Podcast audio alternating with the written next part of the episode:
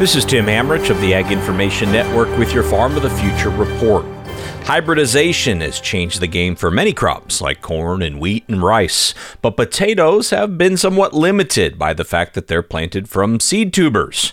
But that might all be changing, says Charles Miller, Director of Strategic Alliances at hybrid potato breeding company Solynta we uh, isolated the genes necessary to manage the sterility so that you can produce hybrids. And of course, as you mentioned, you know, we think about hybrid maize and, you know, the hybridization of those crops really changed the way agriculture looks in many countries.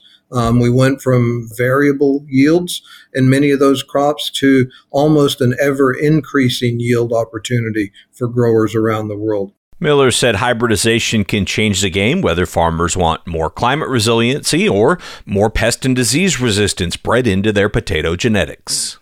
Typically, when you think about creating a new potato variety, you're talking about 10 plus years easily just to get to the pre commercial stages. And then you have to ramp up your supply. And that's where the problems even get extended further, where you're talking another five to eight years to where you can truly test that.